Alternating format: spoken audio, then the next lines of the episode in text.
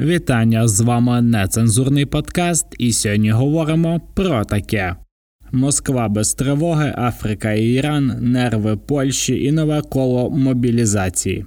Добрий день, дорогі слухачі, слухачки. Трошки затримався випуск, але нічого страшного, від того він не стане менш цікавим. Навпаки, ми спробуємо більше ще зверхньо глянути на ці події і новини, які відбулися протягом минулих майже 10 днів. Поговоримо про Африку і Іран, про те, як Росія шукає собі союзників, розуміючи, що вже втратила остаточно Європу і якісь країни, що розвиваються. Поговоримо про занепокоєння Польщі, про ці невдоволення тим, як же українці дякують чи то Британії, чи то Польщі, чи будь-якій іншій країні, яка є зараз союзником нашим в цій війні. Поговоримо також про нове коло мобілізації в Росії і поговоримо про те, чому Російська Федерація і Москва загалом без тривог.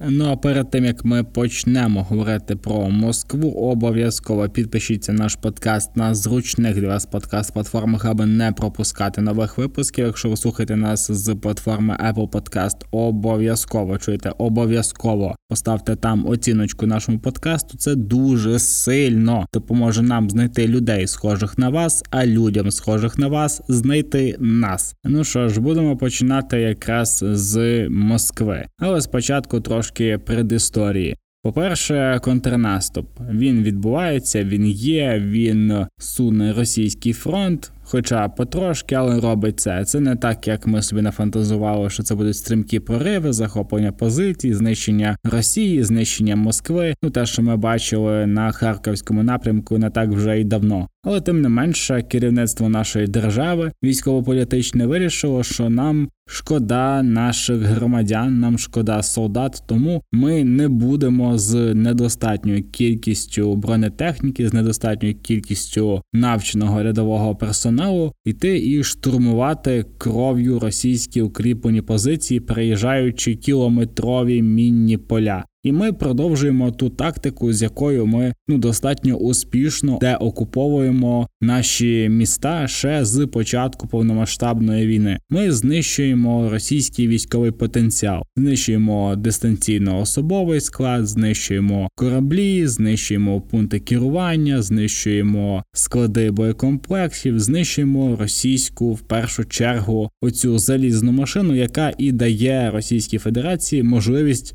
поки що затримуватися на нашій території.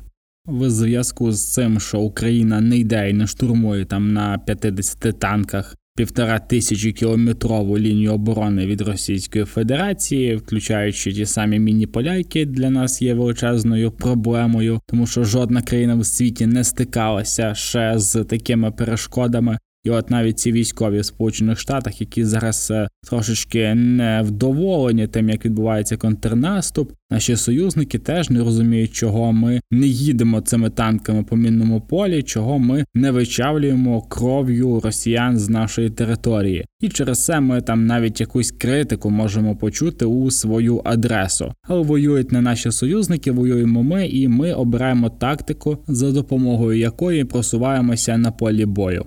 Ну а так як ми збираємося знищувати російську армію здебільшого дистанційно, нам потрібно чимось до них дотягуватися. Укроборонпром ще в минулому році анонсував безпілотники з дальністю дії півтори тисячі кілометрів, дві тисячі кілометрів з бойовим навантаженням 60, 70, навіть 100 кілограм. І от ми бачимо протягом цих двох тижнів, якраз тоді, коли Російська Федерація вже остаточно вийшла з зернової угоди, вона розірвала ці договори між ООН і між Туреччиною, тому що Україна безпосередньо з Росією не мала ніяких домовленостей. Якщо я не помиляюся, єдині домовленості, які у нас є з Росією, це якраз про обмін полоненими. Якраз після виходу з цієї зернової угоди Російська Федерація сказала, що вона буде знищувати будь-які кораблі, які будуть заходити в українські порти, тому що буде сприймати їх як зброю. Це була дуже борза заява від Російської Федерації. Вона давно такого не казала. Останній раз, коли вона таке казала, то знову ж таки позбулася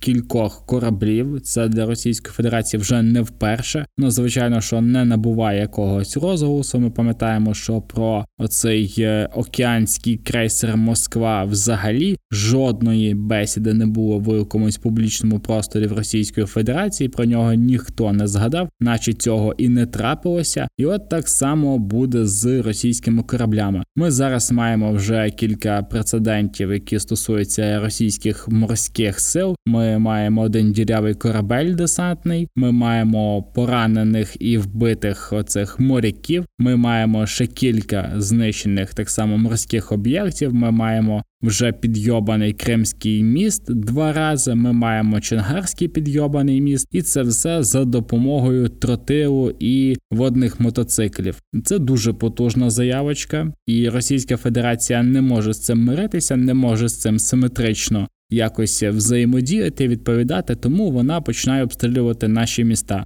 цьому це класична вже така відповідь від Російської Федерації, коли вона отримує похібало, вона б'є по наших мирних містах. Тепер дістається Донецьку, Кривому Рогу, Одесі, Харкову, Запоріжжі і багатьом східним українським і не тільки східним містам. В цьому в Російської Федерації більше відповідей ніяких немає. Єдина відповідь, яку вона може передати своїм громадянам, своїм оцим зомбакам, це те, що ми знищили будинок разом з людьми.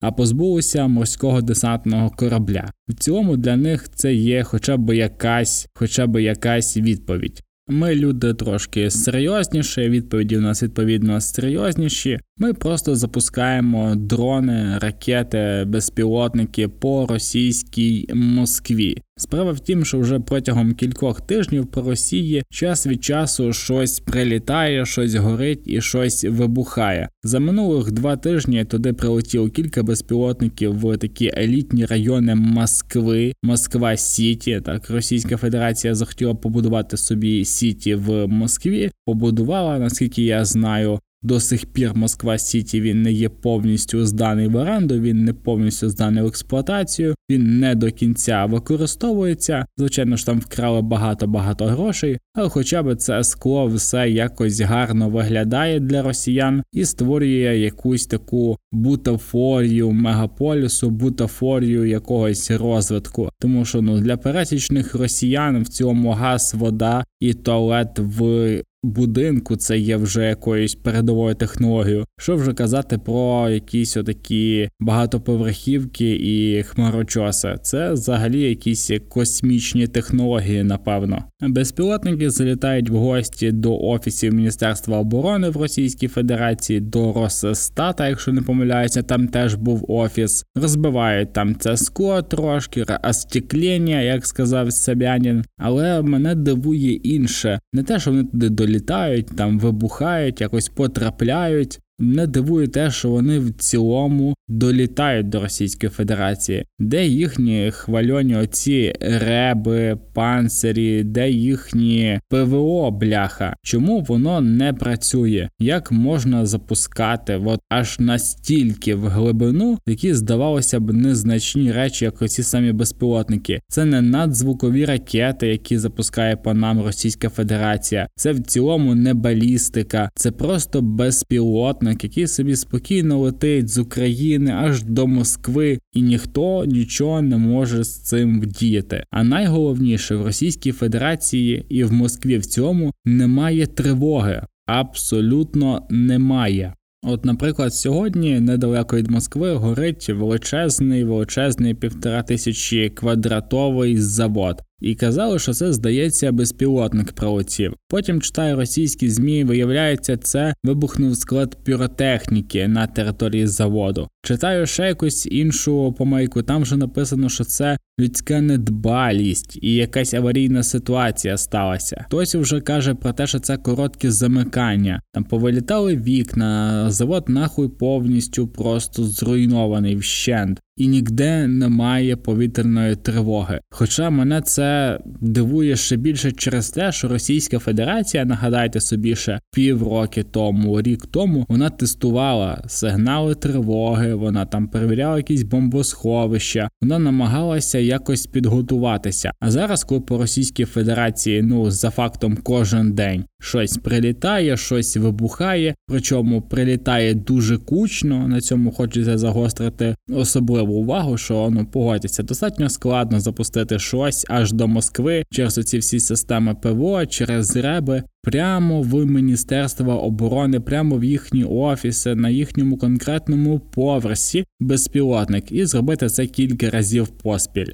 Після цих прильотів безпілотників, які от потрапляють прямо до Російської Федерації, прямо в їхнє серце, прямо в Москву Сіті, я читав якісь оці російські локальні змі, і там передавали звернення Сабяніна, це мер Москви, який сказав, що так, там десь прилетів безпілотник, там вибито десь скло, там є якийсь поранений, там ще щось. Потім я читаю те саме звернення від Сабяніна знову ж таки, але вже воно очищене. Воно вже почищено від усіх потерпілих, воно почищено від поранених, воно почищено від слова безпілотник. Там якась аварійна ситуація, там просто розбите остеклення. Тобто ситуація настільки незрозуміла для росіян і закрита, що краще просто цензурувати безпосередньо мера міста в різних змі передавати його слова по різному, не вмикати сигнали повітряної тривоги, аби не наводити паніку, і говорити про те, що ну так проблеми є, але з ними працює ПВО, як сказав Пісков. А де працює ПВО? Правильно, можливо, воно працює на лінії фронту з Україною тому що я не знаю ще якогось пояснення тому, як українські безпілотники, як українські там диверсійні групи, які діють на території Російської Федерації, а особливо особливо безпілотники, не ракети знову ж таки повторююся, потрапляють прямо в самісіньке серце Москви. Яким чином це відбувається? Хто за це відповідальний? Де ж ці панцирі, які піднімали кудись нагору, ставили на будівлі? Де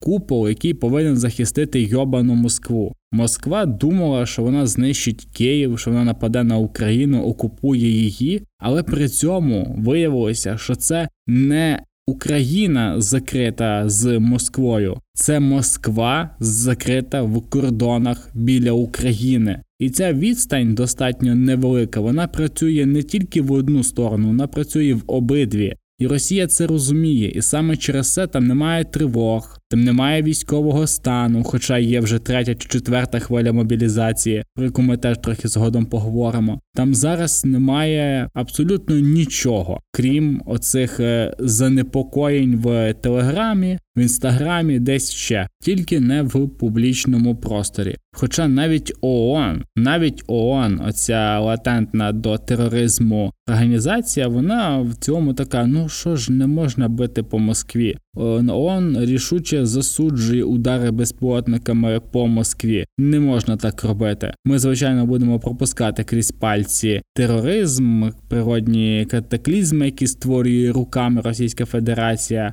екоцид, де вона знищує нашу природу, нашу фауну, нашу землю і робить все, аби там ж до життя не було придатне абсолютно нічого. Це стосується і заповідників, це стосується нашого моря замінованого, це стосується нашої землі замінованої. Але не дай Боже, хоча б один безпілотник прилетить по Російській Федерації. І напевно ж, як от воду дивився залужний, коли сказав, що ви не можете нам казати, як нам воювати, бити нам ворога на його території, чи не бити. Воювати так, чи воювати так, там зважати на якісь там сигнали заходу чи ні. Нас це не цікавить, це наша війна, це ми воюємо, це ми приймаємо рішення. Але дивіться, як швиденько он відреагував. Від якихось кількох все-таки подумаєш безпілотників в центрі Російської Федерації. Ну а щоб таких подій, на які буде реагувати ООН в Російській Федерації, було ще більше, ви знаєте, що треба робити. Скидаєте донати на те, аби зруйнувати нахуй Російську Федерацію. І пам'ятайте, що маленького донату не існує існує. Ну а ми будемо зараз говорити про Африку і Іран. тому що з плином часу Російська Федерація, перебуваючи вже більш ніж півтори роки під санкціями, розуміючи, що до Європи вона вже навряд чи повернеться, хоча і намагається якось це зробити. Вона починає потрохи переорієнтовуватися, і, на жаль, в неї є в який бік це зробити.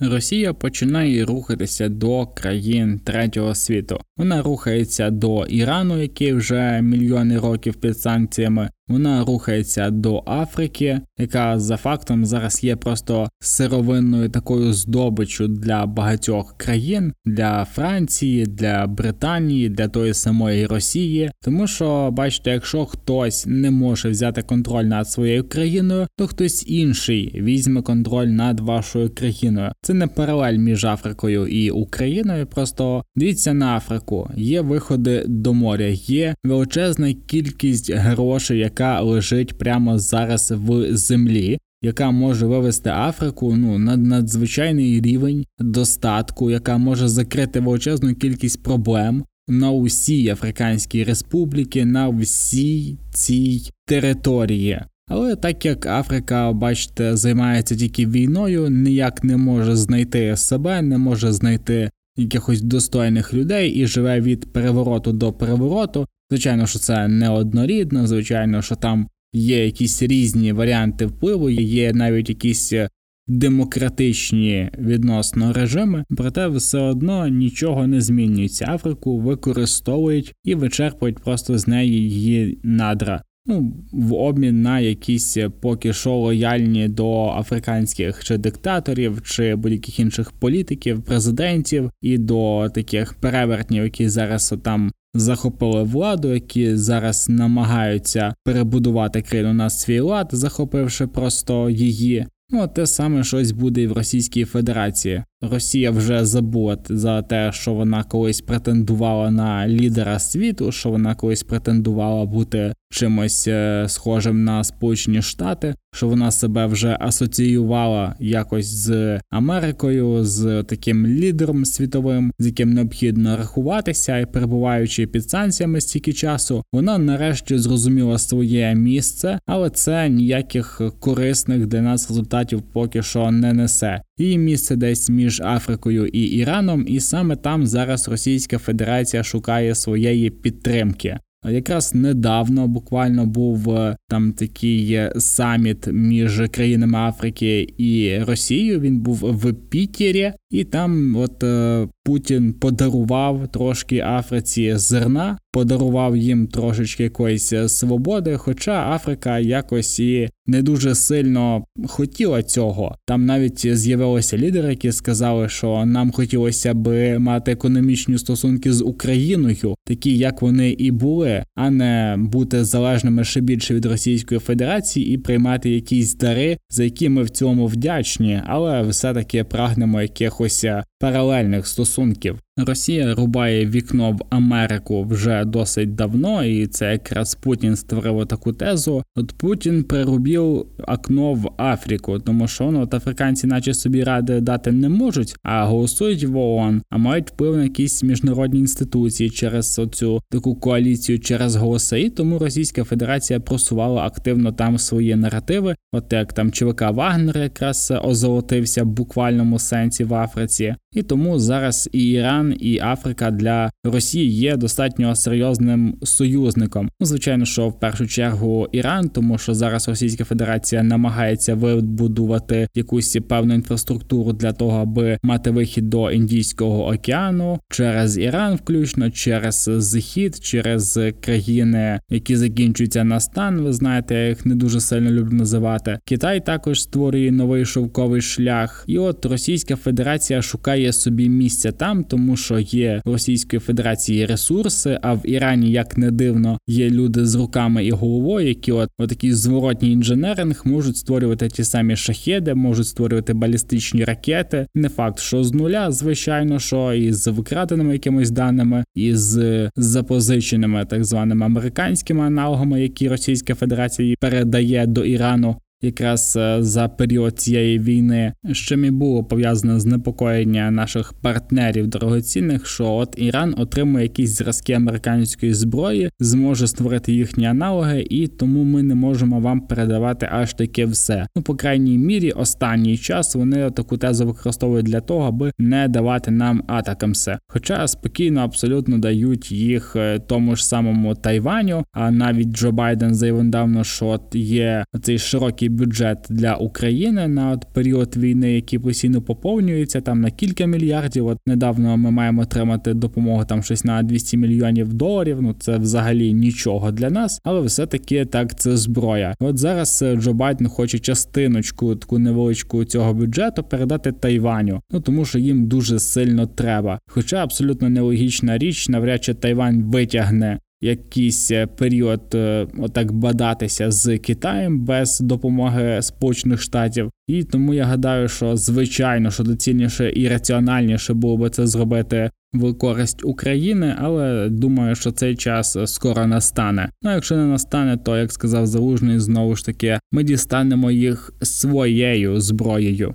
І виходить, що Іран потрошечки оновлює свій військовий арсенал, оновлює свої ракети, оновлює безпілотники. От збирається будувати кілька заводів з безпілотників на території теперішньої Росії. Росія, звичайно, що хотіла би ще затягнути гроші, які знаходяться в Африці в землі, також до цього альянсу. І був би Китай, Іран, Росія і Африка. Але Африка не дуже сильно в цьому зацікавлена. Знаєте, там навіть є якісь от демократичні паростки, які хочуть далі розвиватися і хочуть бути незалежними. Але так як останні періоди в Африці відбуваються дивні події, ми бачили і спалення французького прапору на французьких військових базах де французи просто потікали і позалишали їх. Ми бачили вигуки слава Росії. Ми бачили російські прапори. Яким чином ми бачимо, хто допомагає узурпувати владу конкретно в цій Африканській Республіці, хто підтримує цей військовий переворот, хто підтримує це захоплення військовими влади, і хто якраз от ті самі ЧВКшники там допомагали утримувати ці всі позиції, допомагали розганяти якісь там протести, які відбувалися, і тому Африка не дуже сильно зацікавлена в цьому. А от на саміті, який недавно відбувався в Саудівській Аравії, де брали участь 42 країни, серед яких були Китай, США, Індія, ті самі африканські країни, то всі країни одностайно підтримали територіальний суверенітет України, і там от обговорювали потрошки ці всі мирні формули, різноманітні, якісь е, там 10-12 кроків, як там Китай заявляє, до урегулювання війни на території України, там якась заморозка, як там Китай казав, що треба в першу чергу убезпечити ядерні об'єкти, не допустити ядерної війни і так далі. А це якраз була можливість Російської Федерації, хоча б трошки проштовхнутися через от Китай, через Саудівську Аравію, через країни Африки. Але цього не сталося, і цей саміт отримав в цьому зворотній результат, який є наступним. Поки що ніхто не хоче доєднуватися до Російської Федерації, і не поки що це от така перспектива яка буде зберігатися і надалі. Всі розуміють, що Російська Федерація не вивезе цю війну. Всі розуміють, що підтримувати зараз її офіційно це вкрай небезпечно, це одразу хрест, і тому Росія повертається назад до Ірану. Так що ми бачимо тепер? Спочатку Росія мала величезну надію на Китай, що Китай і ліхуй в обличчі міністра закордонних справ проштовхне там 10-12 якихось кроків до закінчення конфлікту там чи непорозуміння, як Китай заявляє, на території України між Російською Федерацією і між Україною. Звичайно, що цю маячню ніхто не сприйняв серйозно, ніхто з цим не погодився, і Китай зрозумів, що ну дав він трошки дурки, і він не може вирішувати замість когось і не може лобіювати, навіть будучи таким антагоністом Сполучених Штатів, якісь інтереси Російської Федерації. Потім Російська Федерація звернулася, от уже зараз до Африки, зробила саміт в Російській Федерації. Федерації Пітері, прийняли цю всю делегацію, поспілкувалися, пошантажували трошки Африку зерном, трошки дали безкоштовно і сказали: будь ласка, підтримуйте нас, від нас залежить ваше От життя в буквальному сенсі, економічна ситуація. Бачите, що зараз ми не будемо випускати яке зерно з українських портів, тому будьте трошки лояльніше. Африка на це не погодилася, причому одностайно і достатньо відкрито про це заявила безпосередньо на цьому саміті. І тут вже в третій раз Росія звертається до Саудівської Аравії, звертається в цілому до Об'єднаних Арабських Еміратів, до Сходу трошки і намагається знов таки проштовхнути якось себе. Причому сама Росія не була запрошена цей на цей саміт. Вона сподівалася на от країни, які ми причисляли вище, але сталося не так, як гадалося знову ж таки. Китай, навіть який проігнорував в червні того обговорення мирного плану в Копенгагені, цього разу Китай був присутнім, так само підтримав територіальну цілісність, так само підтримав незалежність України і як умога швидше припинення вогню і так далі, тому подібне. Ба більше це дозволило заходу, такому колективному, про який ми так любимо говорити, отримати якесь розуміння того, як великі гравці, як е, Індія, там чи Китай, чи та сама Бразилія розуміє ситуацію і надалі як вони надалі будуть себе вести. І от він закарбував оцей колективний захід обличчя Сполучених Штатів тезу таку, що все має бути по закону, все має бути правильно. Ми маємо закінчити війну, ніяких територіальних поступок, але все-таки не до кінця всі країни хочуть отаке повністю переймати, ну там не знаю, допомогу Україні надавати, накладати санкції, не взаємодіяти з Росією і так далі. Але з іншого боку, всі хочуть, аби Російська Федерація стала на місце, і тут вже це така трошки хороша новина. На цьому Російська Федерація вичерпує кількість країн, на які вона могла би посподіватися. Не залишається Іран, і Російська Федерація достатньо добре там працює, достатньо добре намагається зараз налагодити логістику, налагодити якісь контакти по створенню зброї, озброєння, по заміні цих комплектуючих до російських ракет, обмінюються досвідом, обмінюються військовими, проводять спільні навчання, хоча й закриті. Оце є, звичайно, що не дуже хорошою новиною, тому що ну що ти зробиш Ірана? Він вже мільйони років під санкціями, на нього ніхто не реагує. Але тут на ньому на допомогу приходить Росія, яка опинилася абсолютно в такій самій ситуації. І поки Російська Федерація має там ще якусь надію на країну, яка називається Нігер, тому що я сьогодні говорю про неї в контексті в цілому Африки, тому що там зараз ж кричать рашисти там з триколорами та здравствует Путін, та здравствует Росія. Росія, та це в Нігері, блядь, відбувається. Але там багато пам'ятників Пушкіна. Оце так негативна дія наочна, яка от відбувається на людях. От пам'ятники настільки негативно впливають на нігерійців, що ті, бачите, починають говорити російською мовою. Тому от забирати пам'ятники, декомунізувати наші вулиці це дуже дуже важливий аспект нашого подальшого життя в цій країні, аби ми не перетворилися на щось от таке. Так, давайте ще коротенько про Польщу і наостанок поговоримо про мобілізацію в Росії. Ай. Пам'ятаєте, нам е, заявив там Бен Волес, міністр оборони Британії, що ми от недостатньо вдячні нашому союзнику Британії за те, що вони надають нам цю допомогу, і це стало як таким, знаєте, відліком того, як в нас починають псуватися стосунки з нашими найближчими союзниками. Звичайно, що це більш такий візуальний ефект. Ми нервуємося, того що нам кажуть, блядь, ви маєте подякувати. А в нас кожного дня вбивають вбивають сотні наших співвітчизників, сотні наших громадян руйнують наші життя, калічать наших людей, і ми маємо між от е, похоронами і панахідами встигати вибирати час для того, аби подякувати. Звичайно, це для нас є тригер, лютий, що хтось нам насмілюється такі речі казати. Ми як ніяк одна з найсильніших військових таких потух в світі. Хто би що не казав, не мірявся армією, не мірявся розмірами своїх там систем ПВО чи кількістю особового складу. Це все байдуже. Ніхто зараз не воює так, як воюємо ми. Ніхто не воює в тих умовах з тою кількістю обладнання, з тою кількістю амуніції, бронетехніки, озброєння озброєння в цілому. Ніхто не може нам вказувати, що робити, навіть якщо це є союзник. Але не варто сприймати аж так на штики якісь слова Бена Волоса, слово не горобець. Він міг щось пизданути рандомом, щось гикнути, кавкати. Бачите, він потім почав вибачатися, сказав, що все вирвано з контексту, що він не це мав на увазі, що він хотів сказати насправді не те, що він сказав, до того ж він йде скоро у відставку, людина заїбалась і могла щось з перевтоми сказати. Але ми маємо не робити поспішних висновків, не кидати в них хуями, тому що до сих пір там дуже багато наших українців переховується від війни. Дуже велику кількість зробила Британія для нас позитивних речей в контексті цієї війни, того що трапилося, і у нас з ними так чи інакше одні з найміцніших стосунків загалом між рештою країн.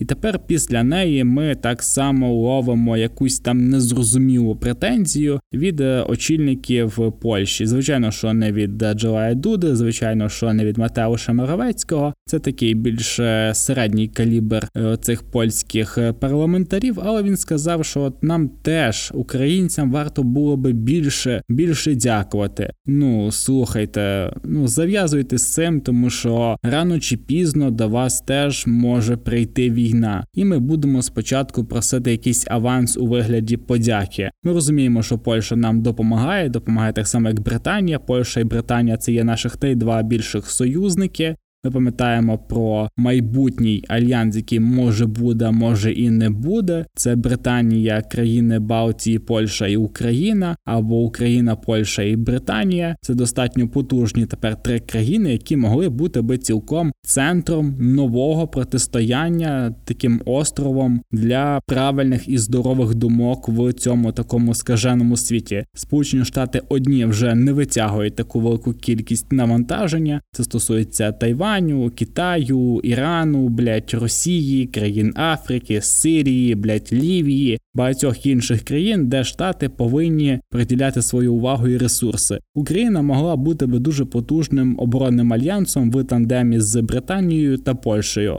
І можливо це так і буде. Але зараз Польща теж трошки нервова. Якщо Бен Волес знервований, тому що він вже заїбався від роботи міністром оборони, то якраз Польща вона просто нервується, їй страшно. Їй страшно, тому що там біля неї є якийсь ЧВК Вагнер, блять, є кордон з Білоруссю. Минулого року Білорусь перекидала біженців, блять, і іммігрантів до кордонів з Польщею для того, аби зробити там міграційну кризу. Потім якийсь ЧВК Вагнер, блять, вже туди перейшов. І, якась частина поляків все-таки думає: блін, а треба було нам це все чіпляти. От треба було нам починати зараз допомагати Україні, от це, це все робити. Може би тоді нас ніяк би не зачепило. Так, Польща збільшує армію, збільшує кількість озброєння, але все-таки нервує. Тому що, от якщо у нас війна була 9 років, і ми бачили, що російська армія потрошки продовжки підступає до наших кордонів, сприймали це якось розслаблено, а потім раз, все війна, і ми наче все життя живемо в ній. То Польща дивиться на це все збоку, і їй страшно. І от вона якось отак викидує якісь отакі речі, які ми сприймаємо достатньо серйозно. Я не гадаю, що в нас є якісь серйозні конфлікти з Польщею. В основному це такі більш рукотворні тези від російських агентів, від таких ватнічків, які лишились навіть в Польщі. Може, вам здається, що там таких немає, але повірте мені, вони є в кожній країні, яку окуповував радянський союз, і Польща не є виключенням, як і країни Балтії, як і Україна, на жаль. Плюс у Польщі справді є причин для того, аби занепокоюватися. Російські ракети по Польщі вже прилітали. Там були вбиті двоє людей. Якщо ви пам'ятаєте, це було 15 листопада. Недавно знайшли біля Польщі, точніше на території Польщі, ракету Х-55. Також якось раптом потрапила до Польщі, і Польща, отак бачите, потрошки-потрошки починає втягуватися в цю війну. Хочуть вона цього чи не хоче, і на цьому контрасті нас, бачите, звинувачують у недостатній кількості подяки. Але я думаю, що у них це пройде. Ну і наостанок давайте про мобілізацію в Росії. Станом на зараз ми вбили 250 тисяч росіян. Це пораховані трупи. Плюс я гадаю, що десь стільки ж є скалічених, побитих, поранених і тих, хто більше не буде приймати участь у бойових діях. Як я вже говорю на по на початку випуску, ми викосили півмільйона росіян за півтора роки. Цифра дуже потужна, тому Російська Федерація зараз приймає чергові поправки в Госдумі для того, аби знайти ще більше грошей на війну і знайти ще більше м'яса на війну. А так як Російська Федерація роками подила оцю таку нежить, оцю ніщиту, так тому що там близько 2,5 мільйонів росіян ще перед війною жили за от чертою бідності. Це десь на 100 доларів, 150 доларів в місяць. Оце в Російській Федерації це бідність за чертою бідності. От і тепер Російська Федерація починає пожинати оцих росіян. Яким чином? По-перше, зараз е, прийнятий один з законопроектів Росії, який дозволяє звільнювати від кредитних обов'язків родичів росіян, які померли на війні або отримали поранення. Тобто раніше тобі давала за це ладу, а тепер з тебе будуть списувати кредит. І я думаю, що дуже багато росіян зараз повалить на війну, аби з них списали кредити. Російський Ростат ще в минулому році робив там дослідження. Звичайно, що воно набагато пиздливе, але все одно дослідження про те, скільки росіян мають кредити там чи мікрозайми, і за їхніми оцінками знову ж таки наголошу, що це внутрішньоросійська контора, яка це все рахує. Кожен другий росіянин має невиплачений кредит на суму в там 4-5 своїх заробітних плат. Це мікрокредити, які потрошки-потрошки росіяни вибирають. Кредити є у всіх, і зараз з'явилася можливість за рахунок свого от е, співмешканця цей кредит погасити. Тому росіян на фронті стане більше. Також е, прийнялися поправки, які піднімають штрафи за те, що ти не прийшов у військомат після того, як отримав повістку. Нагадаю, що в Росії повістка вважається врученою, якщо вона тобі просто прийшла на пошту. Неявка по цій повістці від 10 тисяч до 30 тисяч рублів. Уклонені від медобслідування, тобто небажання пройти медкомісію, це від 15 до 25 тисяч рублів. От е, виїзд з місця, де ти жив на термін більш ніж 3 місяці, від 10 до 20 тисяч рублів. Якщо ти не повідомив військомат, що ти кудись приїхав або змінив сімейний стан, або змінив роботу від 1 до 5 тисяч рублів. Якщо ти виїхав з країни більш ніж на 6 місяців, від 5 до 15 тисяч рублів. Якщо ти втратив або зіпсував свої документи, від 3 до 5 тисяч рублів несвоєвременне судействие по оповіщенню к явці, тобто те, що ти не з'явився вчасно військомат після того, як тобі на пошту прийшло повідомлення з повісткою від 60 до 80 тисяч рублів. А якщо це юридична особа, то від півмільйона рублів до 600 тисяч рублів. Отаким чином Російська Федерація буде намагатися знаходити і гроші, і росіян. Також там недавно прийнята одна поправка, яка дозволяє зняти зняти одноразовий налог от на сверхприбыль. В Росії сверхприбыль це щось вроді 2 чи 3 мільйони рублів, типу в місяць. Це рахується сверхприбыль, чи навіть менше. От і тепер будуть знімати трошки грошей з росіян. Також е, піднятий от призивний вік в Росії до 30 років. Це буде з 1 грудня 2024 року в Російській Федерації. Ну і звичайно, що заборона на виїзд, якщо ти отримав повістку, або якщо твоя повістка є в реєстрі. Тобто, коротше кажучи, або ти зможеш виїхати десь зараз, або взагалі не зможеш виїхати з Росії. І у відповідь на ці поправки за першу добу після їх оголошення і одностайного прийняття, звичайно, що в Росії підпалили 15 військоматів. Це в першу добу. Поки що підпалів є близько 50. Причому що 28 військоматів намагалися підпалити тільки в окупованому Криму. Ну, от таке, от такі от у нас справи. Тобто росіян стане більше, грошей на війну стане теж більше. І я сподіваюся, як завжди, що росіяни зможуть нарешті почати руйнувати цю систему, але не якісь там ліберали, блять, Навальні і так далі. Я хочу, щоб це була бляха громадянська війна, щоб люди гризлися, блять, за гроші, щоб люди гризлися за владу і вбивали один одного в індустріальних масштабах. Такою самою завзятістю, як Російська Федерація вбиває власних громадян. І я сподіваюся, що це справді вийде і що це буде скоро. Але на росіян нема що надіятись, тому що правильно треба допомагати армії. Донатьте, допомагайте, допомагайте тим, хто допомагає, і будьте дотичні до цієї битви, до цієї великої української війни за незалежність. Я гадаю, що так саме за незалежність і саме великої російсько-української війни. Це увійде в підручники, це війде в книжки з історії. Як же приємно буде сказати своїм онукам чи дітям, що так, ви теж брали в ній участь, і вся країна допомагала. Ми розуміємо, що є багато кінчених, що є багато політиків, депутатів, священників, багато різних чортів. Але суть в тому, що вони меншість, а ми більшість, і тому ми переможемо з допомогою кожного з вас. Ну а ви не забувайте підписуватись на наш подкаст на зручних для вас подкаст-платформах, ставити вподобайки